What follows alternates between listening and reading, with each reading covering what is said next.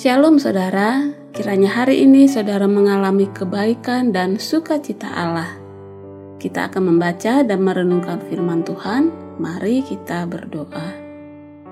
Ya Tuhan, kami bersyukur kepadamu atas segala kebaikan yang kau sediakan hari ini.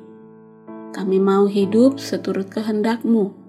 Bimbinglah lewat pembacaan dan perenungan firman-Mu. Dalam Yesus Kristus kami berdoa. Amin. Firman Tuhan hari ini dari Ulangan 19 ayat 20. Maka orang-orang lain akan mendengar dan menjadi takut sehingga mereka tidak akan melakukan lagi perbuatan jahat seperti itu di tengah-tengahmu. Seperti apakah Tuhan itu? Hakim yang adil. Pada suatu hari, seorang gadis berusia enam tahun sedang menggambar. Gurunya bertanya, "Apakah yang sedang kamu gambar?" Gadis kecil itu menjawab, "Saya sedang menggambar gambar Tuhan." Sang guru terkejut dan berkata, "Tapi tidak ada yang tahu seperti apa Tuhan." Gadis kecil itu terus menggambar dan menjawab, "Tunggu saja dalam satu menit." Saudara, apa gambaran yang kita miliki mengenai Tuhan kita? Tahukah saudara bahwa salah satu keuntungan dari membaca Alkitab dalam setahun adalah kita mendapatkan gambaran menyeluruh tentang sifat dan karakter Tuhan dan pemahaman yang lebih besar seperti apakah Tuhan itu. Dari pembacaan kitab ulangan 19 hari ini kita akan mengetahuinya adalah sangat penting bagi kita untuk membaca Perjanjian Lama melalui sudut pandang Yesus. Kita tidak bisa begitu saja menerapkan hukum Perjanjian Lama kepada masyarakat kita hari ini.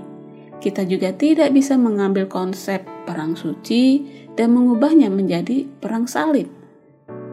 Apa yang kita lihat di seluruh Alkitab adalah bahwa Allah adalah Allah yang kudus dan Allah yang adil beberapa prinsip sistem hukum Israel kuno sangat spesifik pada saat itu, dan beberapa yang lainnya cenderung praktis.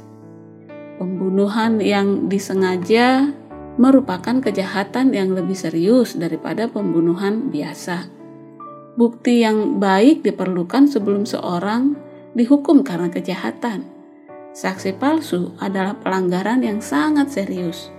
Ganjarannya harus pantas dan setimpal.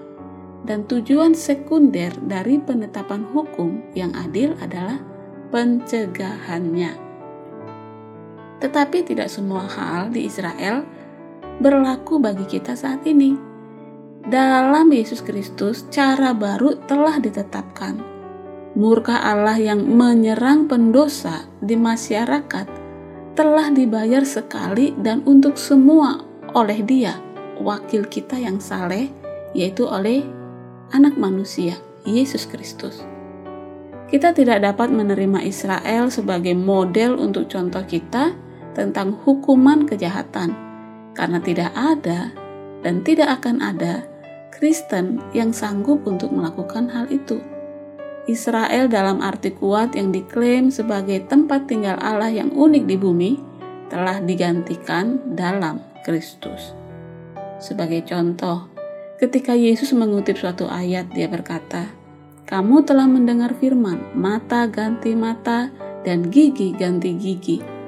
Tetapi aku berkata kepadamu, janganlah kamu melawan orang yang berbuat jahat kepadamu, melainkan siapa pun yang menampar pipi kananmu, berilah juga kepadanya pipi kirimu.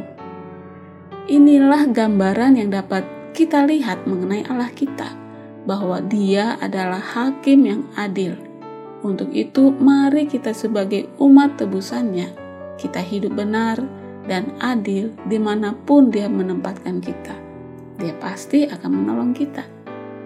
Mari kita berdoa. Tuhan, terima kasih karena Engkaulah Allah yang penuh kasih, keadilan, dan kebenaran. Terima kasih karena Engkau menyatakan diri kepadaku ketika aku merenungkan firman-Mu dan menghabiskan waktu di hadirat-Mu. Amin.